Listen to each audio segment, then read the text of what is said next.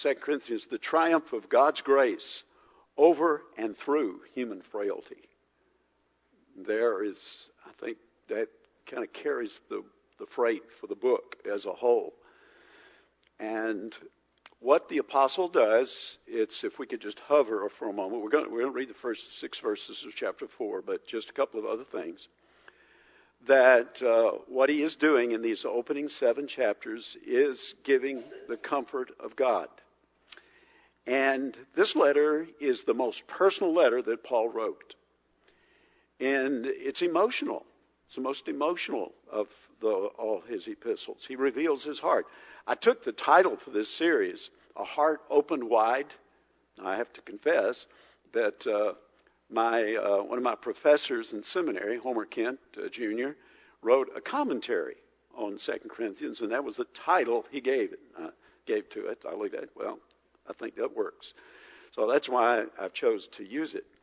And so Paul deeply loved the Corinthians. And as Frank uh, remarked, that it was a complicated relationship because there was some, there was so much mischief going on in this church. And these were his spiritual children. We won't take the time to read through Acts 18, it's the founding of the church. It's a joyous, joyous note. Um, and where there's the Spirit of God was evidently, obviously working, preparing hearts, and this church became a significant church. And, by the way, uh, the city of Corinth, um, for what it's worth, it's uh, you would like to live there. You would have uh, today. It's not, not, quite as dazzling as it once was. Uh, a lot of rocks and stones and what used to be, and but it sits there on that isthmus um, and there's Greece and then the Peloponnesus, and, and you have that just that little leg between the two, and it sits there, just uh, just a sun-splashed city there on the Mediterranean, a lot of commerce, and you get the nice breezes off the water, and the water is so blue, and it's it's a nice nice spot, nice spot. But uh, the city of Corinth did present some special challenges to the apostle. And, you know, Paul suffered tremendously in his, in his life, out of the ordinary. Actually, in a work that I did for my, uh, I did at Western Seminary some years ago, as part of a bigger work, I did a smaller work on just the sufferings of the Apostle Paul. It's extraordinary. And the one thing that stands out is that the divine providence of God in uh, shaping and designing the sufferings of the Apostle Paul to actually become the occasion for more effectiveness for him. He would not have been as effective without the sufferings that he endured. And so he suffered much, and part of that suffering was brought on him by the Corinthians themselves. it's ironic. It's the ones, he loved them, but they put back upon him a lot of anguish, a lot of pain. And what had happened is that some false teachers had worked their way into the congregation. Those kinds of people traveled throughout the, the early church world and worked their way into communities and churches. And you, you sense that when you read the epistles in the New Testament. There, there are those enemies of the gospel that Paul's having to combat. They, they, the Corinthians had been influenced by these false teachers because they put out a bad report about Paul. They said some terrible things about him, and you, you can, we're not going to have time to go through all of them. But they, uh, they accused him as walking according to the flesh. They said that he was a fraud. We're going to see three charges, crit, uh, criticisms in these six verses, as a matter of fact. And that they said he was deceitful, that he intimidated the church with his letters. I mean, it's essentially saying he's a bully. You know, he talks big on paper, but oh, when he gets there, he'll be a mouse.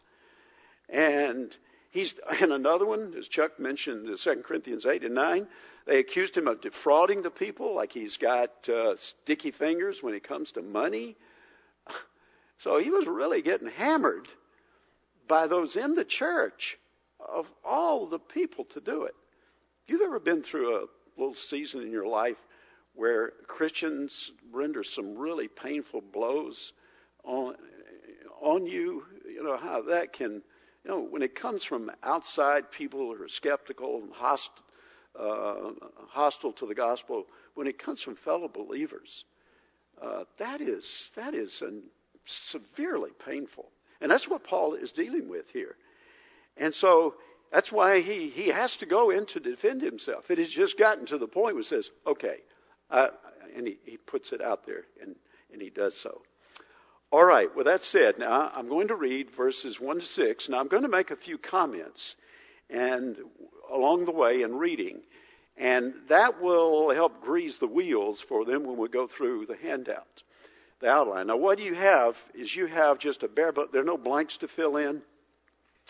Uh, all you need to do is you can use the blanks, and I've got just a little bit of supplementary material that'll come up on the, the slides tonight and you can put that in if you would like to, but you just have a bare bones outline. So, with that said, I'm going to read and make a few comments on this section.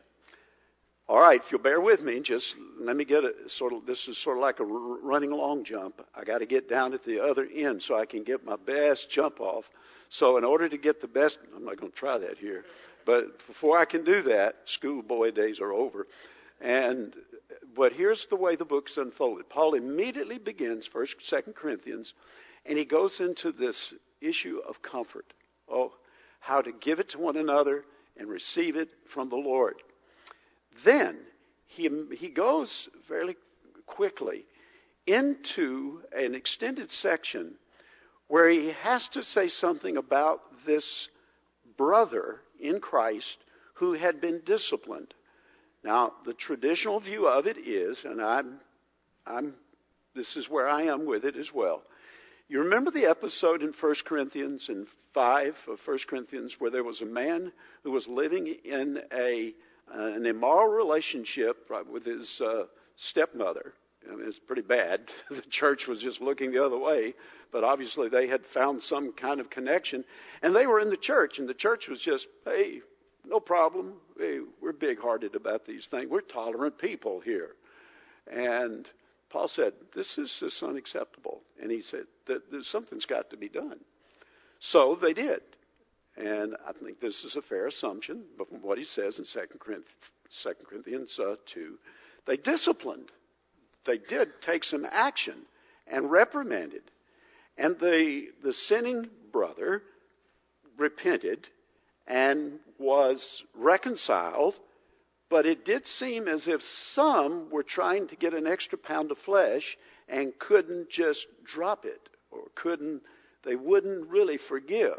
So he has to admonish them. He reminds them, now be careful. Satan can use uh, bitterness and anger and an unwillingness to forgive. He can get his foot in the door. All right. Then he goes a little further along, and then you will notice in chapter 2 in verse 14. And at that point in the letter, he begins actually what is a digression. Paul's famous for these kinds of things. Not that they are insignificant. It's just the way it's the way God works in inspiration of the scriptures. He uses personality. He uses the, the literary processes, thought processes that are common in a particular period of time, as in the first century where Paul would break off and go all the way down to chapter 7, I think it's about verse 5, where all that is really kind of a digression. And what he's doing in that section is to speak of the wonders of the privilege of being able to declare the new covenant, the gospel. This is splendid, splendid, splendid. And if you're with me now in verse 1 of chapter 4, you see the word therefore.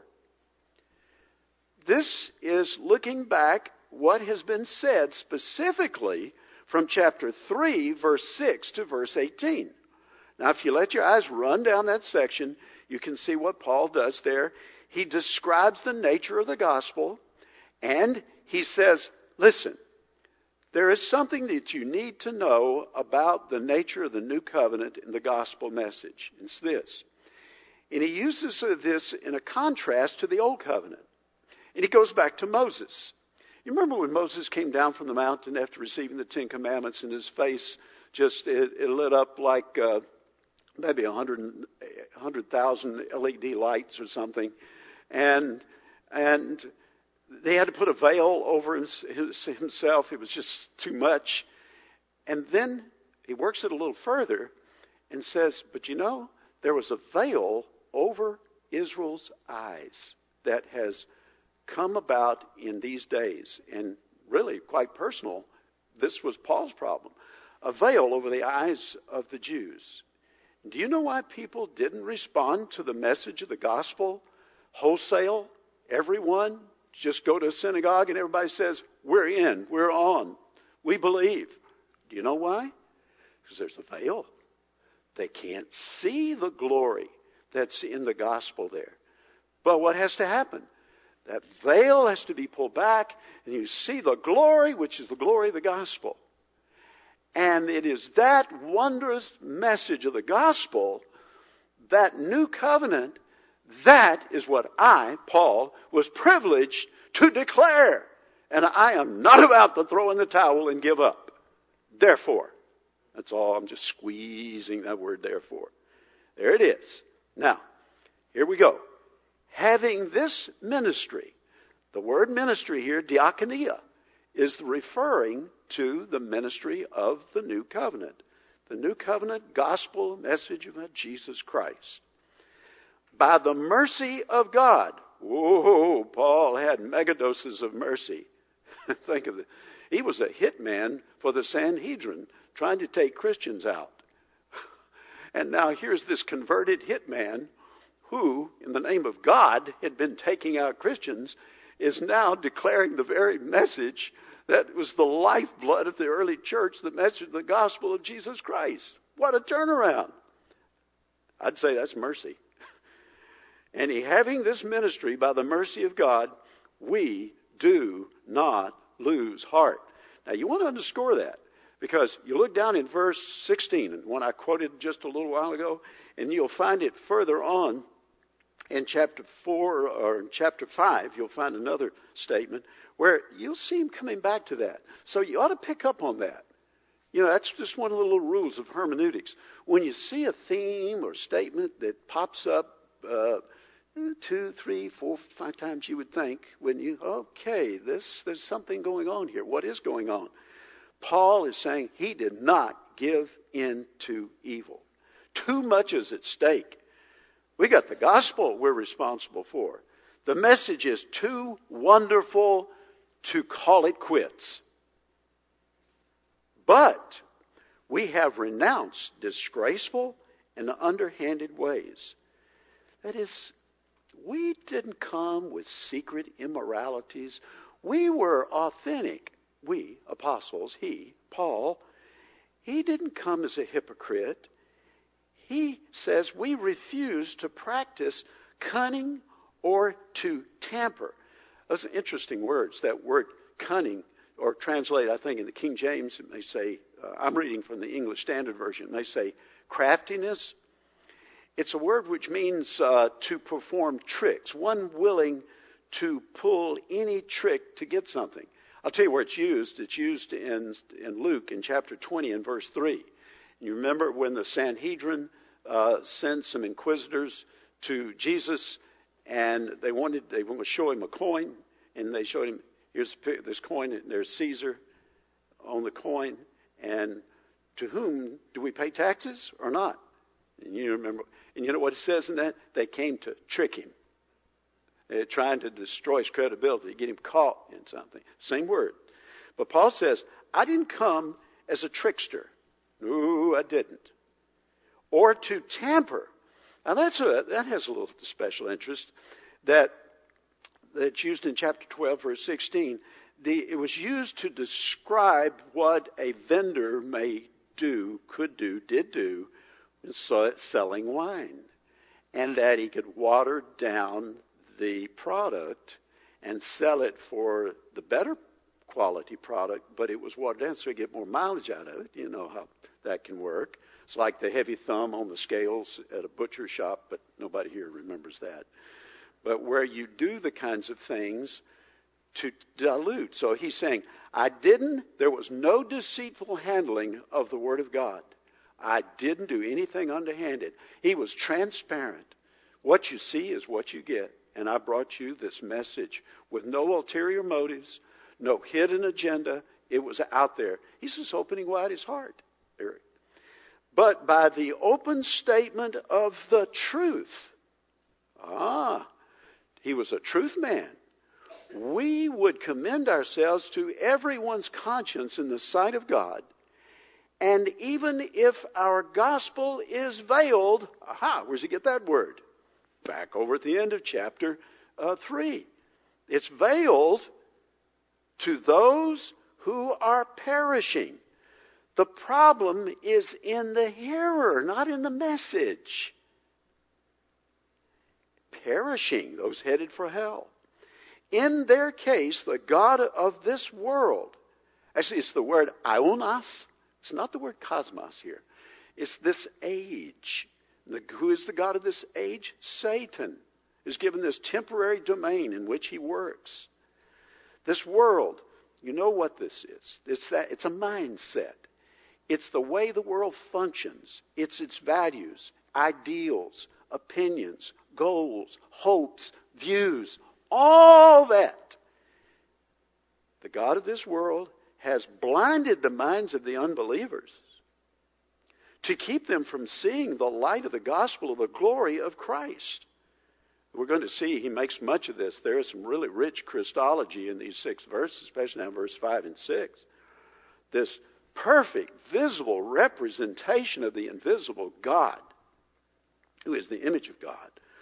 For what we proclaim is not ourselves. Uh, yeah, see, the, you've got to, there is a, you could make a, a case for saying you got to read between the lines. A lot of places, especially in 2 Corinthians. He's answering his critics. And one of the criticisms was, is that Paul was preaching for his own benefit. He was just trying to get a following, and there were a lot of charlatans who made their way around the Mediterranean world and good, good talkers, and they knew how to they knew how to sell themselves, and they could get money and sponge off people. "No, no." The opposite was true. I came to you. I didn't come preach, preaching myself, but Jesus Christ as Lord, Kurios. We'll get back to that. That's the really ground zero of the gospel with ourselves as your servants for Jesus' sake. For God, who said, Let light shine out of darkness. And what is he doing? Quoting Genesis 1 3. He's using that moment at the beginning of earth time to do what? As God said, Let there be light. And there was light. To compare that here has shown in our hearts to give the light of the knowledge of the glory of God in the face of Jesus Christ. So, what God did in bringing light into the universe, He does in a miraculous way also to bring light into the dark and sinful human heart to create a supernatural light in the soul. You know what theologians call this? Regeneration. That's when the lights came on. That's when the lights came on. Did you have a moment in your life like that? Did you? I hope you did. Now, but we could play with that one a little while. That is when you came to know Christ and then a 180. I mean, you just had different outlook. Okay, we'll get back to that. But that's what he's talking about. All right, with that said, now let's walk through there are three criticisms I see that Paul's answering here. And the first one is found in verses 1 and 2. You can see in the, the, the, the uh, outline there that I say the gospel is truth. Why? Well, because here's what Paul's critics were saying that Paul was not presenting the whole gospel, he was being deceitful. He was not really transparent. Now, we read this, we think, what were they thinking? We know Paul, but do we? We only know him as we've read about him in the epistles in the book of Acts. But what we know is spirit is spirit inspired. And we know this about Paul that if there were ever a truth man, it was the apostle Paul. He was transparent in every possible. He didn't deceive anybody. We had an interesting experience at a restaurant last week up in Nashville.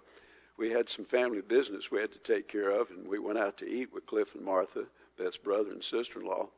Went to a nice, nice place, a little better than average, and uh, you could tell, you know, the, the waiters they were impeccably dressed, and they were just a little notch or two up. And we had this nice-looking young man came, and um, I had ordered something which I could tell, you know, it's just the way it is in America. They always give you I get th- sometimes takeouts. I can get three meals out of a takeout. So um, anyway, uh, I had some left, and I said, "Could I have a takeout on this?" And I enjoyed it. It was good. I was looking forward to the, eating it a second or third time. And okay, so he's gone for a little while, and then he came back, and he had a bit of a smile on his face, and he said, uh, "Look," he said, "I, I have. I don't know if he used this word like a confession uh, that." actually what had happened is that what you had left over got thrown out. But what I did is that I went and got the exact uh, the, the, same amount in a fresh uh, batch, whatever it was, and uh, I know what it was. But uh, he he went and got it and replaced it. He just said, "I just had to tell you, I couldn't. I didn't want you to think that you were getting the same thing. It looked better, but it could have fooled me." Uh, and uh, I thought that was, he, he, just Uh, humorously of sorts wanted to clear and say he was not being deceitful. He told us what happened, and here it is. Point. And Paul is simply saying, I am not a deceitful man. And here's how he did it. If you track these verses that I read, you notice that he says in the first place that his motives were truth driven. He had good motives. Money was not his master. He says this in chapter 2 and verse 17 that he was not out to get his hands in the pocketbook. And he was not driven to make money off what he did. You know, Paul said that there were times, he goes through this in 1 Corinthians in chapters 8 and 9, 10. And he said one of the things that he relinquished as an apostle was there were times where he worked, he moonlighted. He didn't necessarily assume that wherever he went, those to whom he preached and nurtured, and those who came to faith in Christ and so on, that he didn't presume that they had to reciprocate and, and support him. So that he worked as a saddle maker. He, he worked hard. I mean, Paul was just, he was above board in finance. And you see that in chapters 8 and 9. He goes out of his way to say it. But his, also his methods were truth driven. He was not a trickster. He did not tamper with the truth. He didn't do things like a bait and switch. You know, one of the ways in which Christianity has really gotten a black eye in these latter years, especially with the way uh, Christianity, sometimes Christianity doesn't come across looking too good on television. And it's not the TV's fault, it's those who use the means. But uh, how that there just seems to be um, these uh, tricksters who are trying to use their, their the camera, trying to use uh, sob stories, uh, trying to use um, if you give this, you'll get this. You know, they set up a quid pro quo thing. Like, you can, did you know that you can control God? Oh, I wouldn't say it that way. But if you will give this amount, this is an axiom according to these teachers, then you will get this. Now, you've got to direct the money to us. Okay, small matter there. Not so small. You need to send this to us. But if you do this, you're going to be blessed and just and this kind of thing has just hurt the reputation of the gospel. And, when I hear that word televangelist, I just, ew, I don't take that as a compliment. And if it were ever used of me, I would be embarrassed because it has become to be, come to be an, an uh, epitaph for those who are slick hucksters. Paul said, I was not this way. Not this way with you. I didn't tamper the truth. I didn't water it down. I didn't do things to. And you know, Paul, if I may just a little side note, it's related to it, but it's in another passage. Paul was actually charged with being an antinomian. You know what an antinomian is? Somebody who's against law. They said Paul was somebody who was preaching that license, doing whatever you want to do. Yeah, you can get saved and then live like the devil. He was accused of that. First uh, Romans chapter six. Should we sin that grace may abound? No, no, no way. That, but he was accused of it because, you know why? Because his critics were legalists. And they had a system where they had not really broken with the law system in the right way. They wanted to make, put down conditions upon Gentiles. If you're going to come to Christ, uh, oh, circumcision, uh, dietary laws, such things. And so Paul comes and just says, Do you know how you come to Christ? Do you have to jump through any hoops? You have to do anything? No, it's free. Free. Receive it. And they said, Ah, this Paul. He's just giving you a license to live like you want to live. He was charged with being antinomian. Not true, not true, not true. So, Paul therefore was this, received this accusation. I bring this first to, I'll bring them to a conclusion and just say it this way. That. A couple of things. We need to be, we need to be aware and uh, on our toes lest we be deceived. Because Paul was not the deceiver. Those who were accusing him such, they were the deceivers because they weren't being transparent. They had ulterior motives. They had a hidden agenda. And they were trying to shift that over on the Paul. I would just say this young people, learn this. Ask God to. Somebody told me this early in my Christian life, and I started praying it often and have all these 50, 60 years, 60 years of having known Christ. One of my prayers has been, Lord, I need wisdom. I need it. I don't have a good enough mind to keep myself protected from those who'd want to give me a false message, who'd want to fool me, trick me, lead me into some way of believing, thinking that's wrong. Give me a clear mind. Don't be deceived. I, I'm having uh, some interchange with my grandson who is at uh, university, and he's got a Bible teacher. I told him he was going to have problems, and sure enough, he is. He's not. The class is a problem. And he's being given some things in that class. Young people, you got to get this. He's being given things in that class. Oh, there's just an anti Christian in a Bible class. You know, the most dangerous place in a university is in the Bible department, in the religion department. That, that's, that's dangerous. It's the only place in the university system where they do this. Get this. That you wouldn't do this in math. Young people, math class, calculus, whatever, trig. Um, young people, everything that you were taught to this point about math is wrong. And I'm here to give you the real math, okay? So get that Sunday school math idea out. You've been taught 1 and 1 equals 2 and all this, and power square and whatever. And you've been, so, do they do that in other, you've been to university, do they do that? Do they undercut the very thing you're, no. But there is one department in, in the school they do that. Where's that? In the Bible department. They say everything you were taught, you were given. That Sunday school version, weren't you? You heard those nice little stories. But we're here to help you to see the way things really are. We're going to teach you. It happens. It happens. Justin and I were talking about this just recently, and that was they hammered him with that where he went. So there, all right. Okay, I got to pull back off. I'm on the side road there. So let's get back on the main road. Look at verses 3 and 4.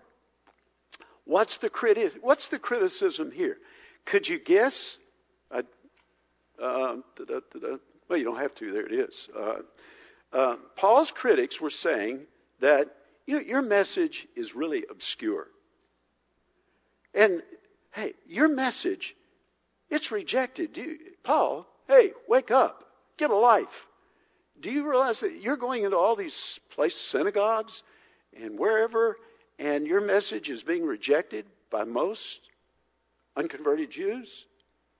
And really, most Gentiles, though a great number were coming to Christ.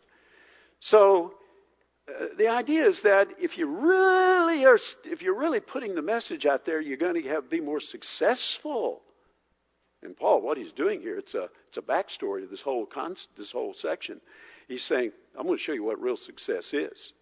And you can't measure it the way some would like to measure it. So what does he do in verses 3 and 4? He says, do you know what the problem is?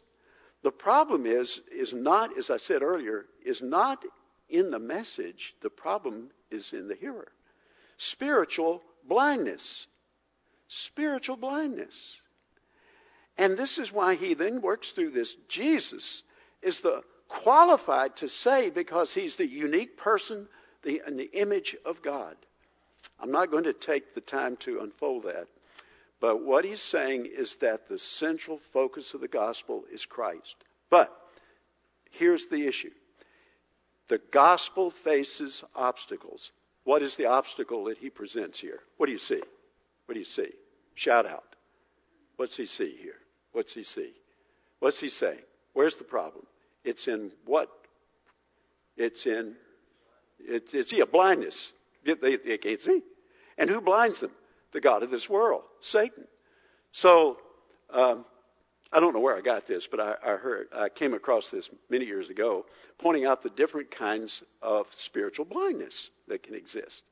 Now, there is this fundamental spiritual blindness for every unbeliever that just don't see it, that don't get it, the way you and I were before we came to Christ. Granted, I, I've got, I, I remember I was old enough when I was converted at 14 to see the way in which my blindness was working.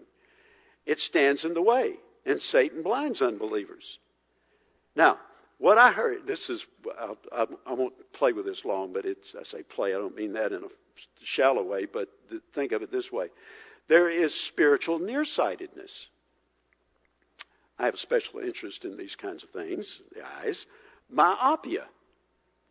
That is, you can't, that's when you can't see objects clearly far objects clearly. And blinded by self centeredness.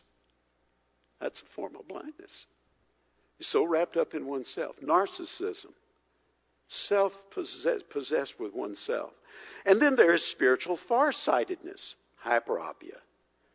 That's when you can't focus on near objects, bound up in the things of the world, can't see personal guilt. Just another another angle on this spiritual blindness. Then there's spiritual astigmatism. No perspective. Can't see things like you should see them. Blurry, out of sorts, confused. And then there is spiritual presbyopia.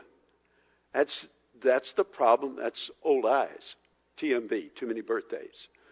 Uh, that increase in age, the inability to focus due to age. Now, where what has to happen?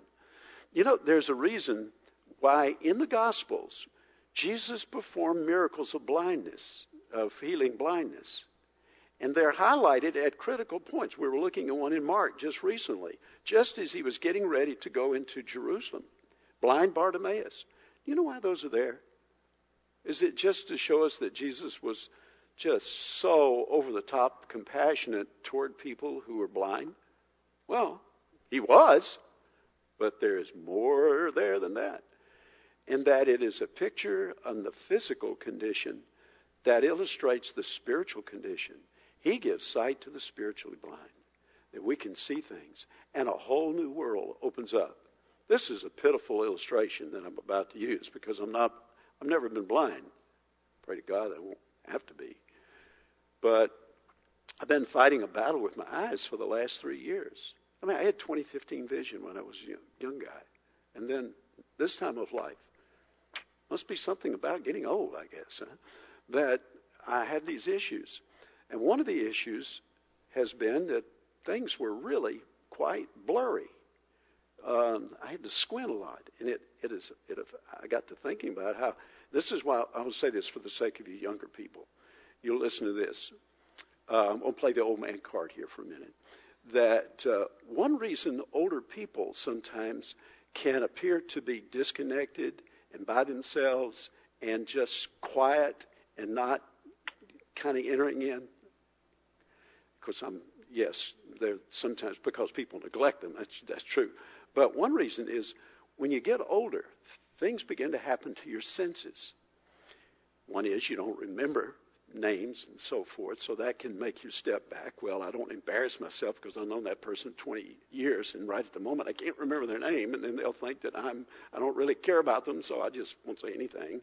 Or you can have hearing problems that you miss things, you miss a word, you miss an inflection, you don't get the ending, you know, that kind of stuff. So you don't hear well. So, okay, so you just, and the worse it gets, the more, so you kind of pull in. You just keep pulling in. And then if you don't see very well, and you're not sure if you're seeing, I'm not sure who that is over there. So, you know what the tendency to do is? The tendency to do is just, well, I've got about five minutes before the service starts. I'm just, I'm just, oh, this is much better. I'm not embarrassing myself. I, and, all right, just a little reminder. So, um, I'm not asking for pity. I'm just saying, as you think about older people and why there is this difference sometimes, that can be it. That you did, you tend to disconnect with people when you get older, and so um, be merciful all right, uh, back to the point of blindness. Uh, enough of that, enough of that. Let's go to the third and final movement here, namely this. The gospel, the next criticism, verses 5 and 6. This next criticism is that, and this, you see it, I put the quote, Paul was self seeking. What? Who are you talking about? Self seeking? Who are these rascals? No. This is, but what Paul's saying, this is why I've captioned this section here, these two verses. The gospel is Jesus Christ the Lord. It was, Paul was not self seeking, his message was Christ. Why? He refers to himself as a servant.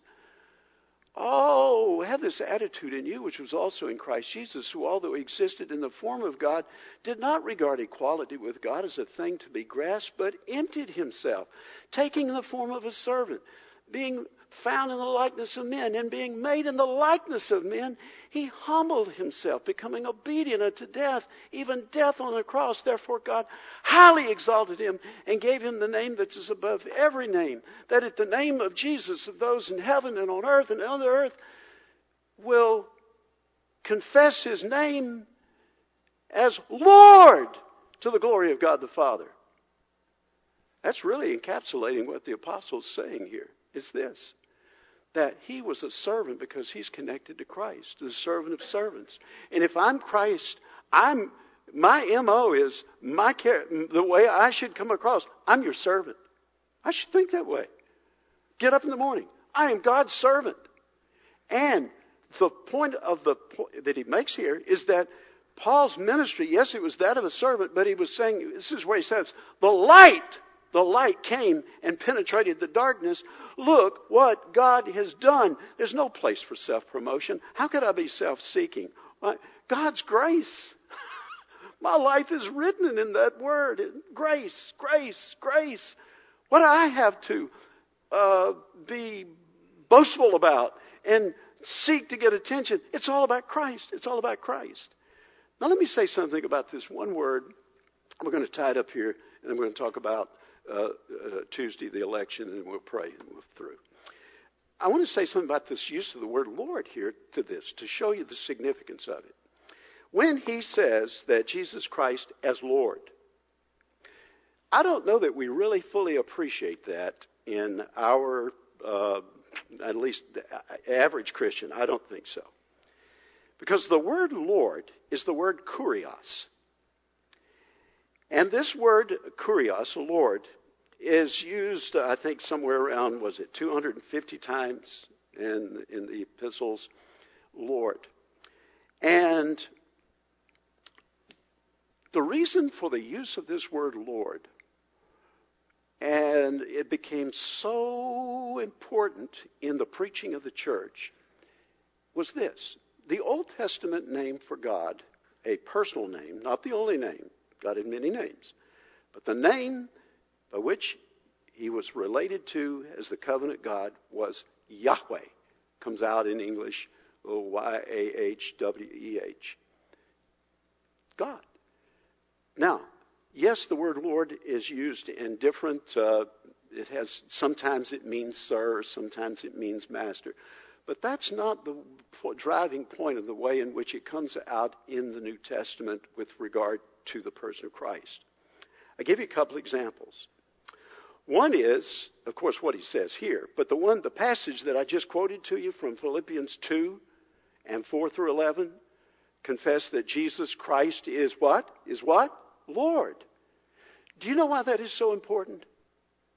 And, and here, add this on to it. Acts chapter 2. Acts 2 is important here. For when Peter preached his first sermon, you know what he did? I, I got to read that one. Oh. oh, boy, this is great. I don't have to use a magnifying glass anymore. I got me some new glasses, and I talk about an eye change. Thank God for that. I can see it for what it is. I'm going to, I'm going to take you to, um, uh, what was that? It's Acts. Okay, Acts chapter two. Acts two. Uh, come there with me, just just a minute. Acts chapter 2, Peter, first inaugural sermon, Peter's preaching. He's got a mostly Jewish audience. And he's really ringing the changes on this. And here's where he's going. Here's this Jesus Christ whom you crucified, but God raised him up. The sovereign God of the universe in this person of Jesus Christ. Therefore, now look at verse, let's go back up in verse 34, or come down to verse 34. For it was not David who ascended into heaven, but he himself says, The Lord said to my Lord, Sit at my right hand until I make my enemies, thine enemies a footstool for thy feet. That is a quote from Psalm 110 in verse 1. And if you were going to make the New Testament one long sermon and you wanted a text, I think you can make a good case for the fact that Psalm 110, verse 1 is the text. I know it's the text for the book of Hebrews, which is sermonic in nature, the book of Hebrews. And here it is. And that 25 to 30 times Psalm 101 or 110, verse 1 is used. Very important. All right, here, I'll cut to the chase. It's this. Here's what he says. You following me? Still with me? Look at verse 36. Therefore, let all the house of Israel know for certain that God has made him both what? Lord, Kurios, and Christ, Messiah. This Jesus whom you crucified. Uh oh, you're in trouble. you killed God. Now, when they heard this, they were pierced to the heart and said to Peter and the rest of the apostles, Brethren, what shall we do? We're in trouble. We killed God. You understand? God incarnate in Jesus Christ. My point's this the word Lord was ground zero in the gospel. The word Lord was used to represent the totality of the atoning work of Christ. Because in Christ's resurrection and exaltation, he was placed, therefore, as the Lord of the universe. Was he made God? No. He was appointed, declared. Read Romans chapter 1 and verse 4. He was declared to be God incarnate. He wasn't made God. And here's a quote I came across that I thought said it so well. Interestingly, it comes from a very liberal book. Um, comes in the Interpreter's Dictionary of the Bible. But it said this To an early Christian accustomed to reading the Old Testament, the word Lord, when used of Jesus, would suggest his identification with the God of the Old Testament. well, how about that? And you know, in Romans 10 and 9, where it says you confess Jesus and, and you believe in your heart and you confess him as Lord, you know what he's saying? You're acknowledging him. He's God. He's God. We got the Christians squabble over this, you know, this issue. Well, you say you ask Jesus to be your Savior, and then He can be your Lord later. Or did you make Him Lord when you first when you believed on Christ? That's, come on, that's not the issue. The issue is when you trusted Christ, you know what you were doing? You were bowing your knee to God in Christ. You know, it never occurred to me that I had therefore to give to give loyalty based on the first commandment Love the Lord your God, or the, the commandment that's summarized in love the Lord your God with all your heart, soul, mind, and strength. It's God. I'll tell you this one thing I heard on news just this past week. I heard it being discussed. I knew this to be true, but I heard it in a conversational radio. It just confirmed it. And it was this that do you know why the Jews rejected Christ? Why did they reject him? What was the one thing? It was just it was the it was it was the deal breaker. it comes up in John, and uh, he, said he was God. Oh, it, it, okay, they were all okay. Let me go back. I got to finish this. That here's what was this the conversational radio was this Jew was a Jewish man and a very, I mean, he's a man as a Jew who is very gracious and kind to evangelicals. And someone called in and said they were a Messianic Jew. And they wanted to talk about that. Well, he knew the man probably was wanting to get to. That, and this Jewish, the radio guy, was saying that, uh, you know, what Christians really, and Jews for the most part, this is the way they think, non saved Jews, that when you come and announce that you're a Messianic Jew, what you really need to be saying is that you're a Christian. Just say that. You're a Christian. Because to the Jew, there have been many different messiahs. And that what they were looking for in the first century and what they're looking for now is not God to come back in Christ. They're looking for a political Messiah. That's what they want. And so to have declared that Jesus was God, that was it. That's ground zero of the gospel. Everything. So that's why Paul says that about Jesus Christ as Lord.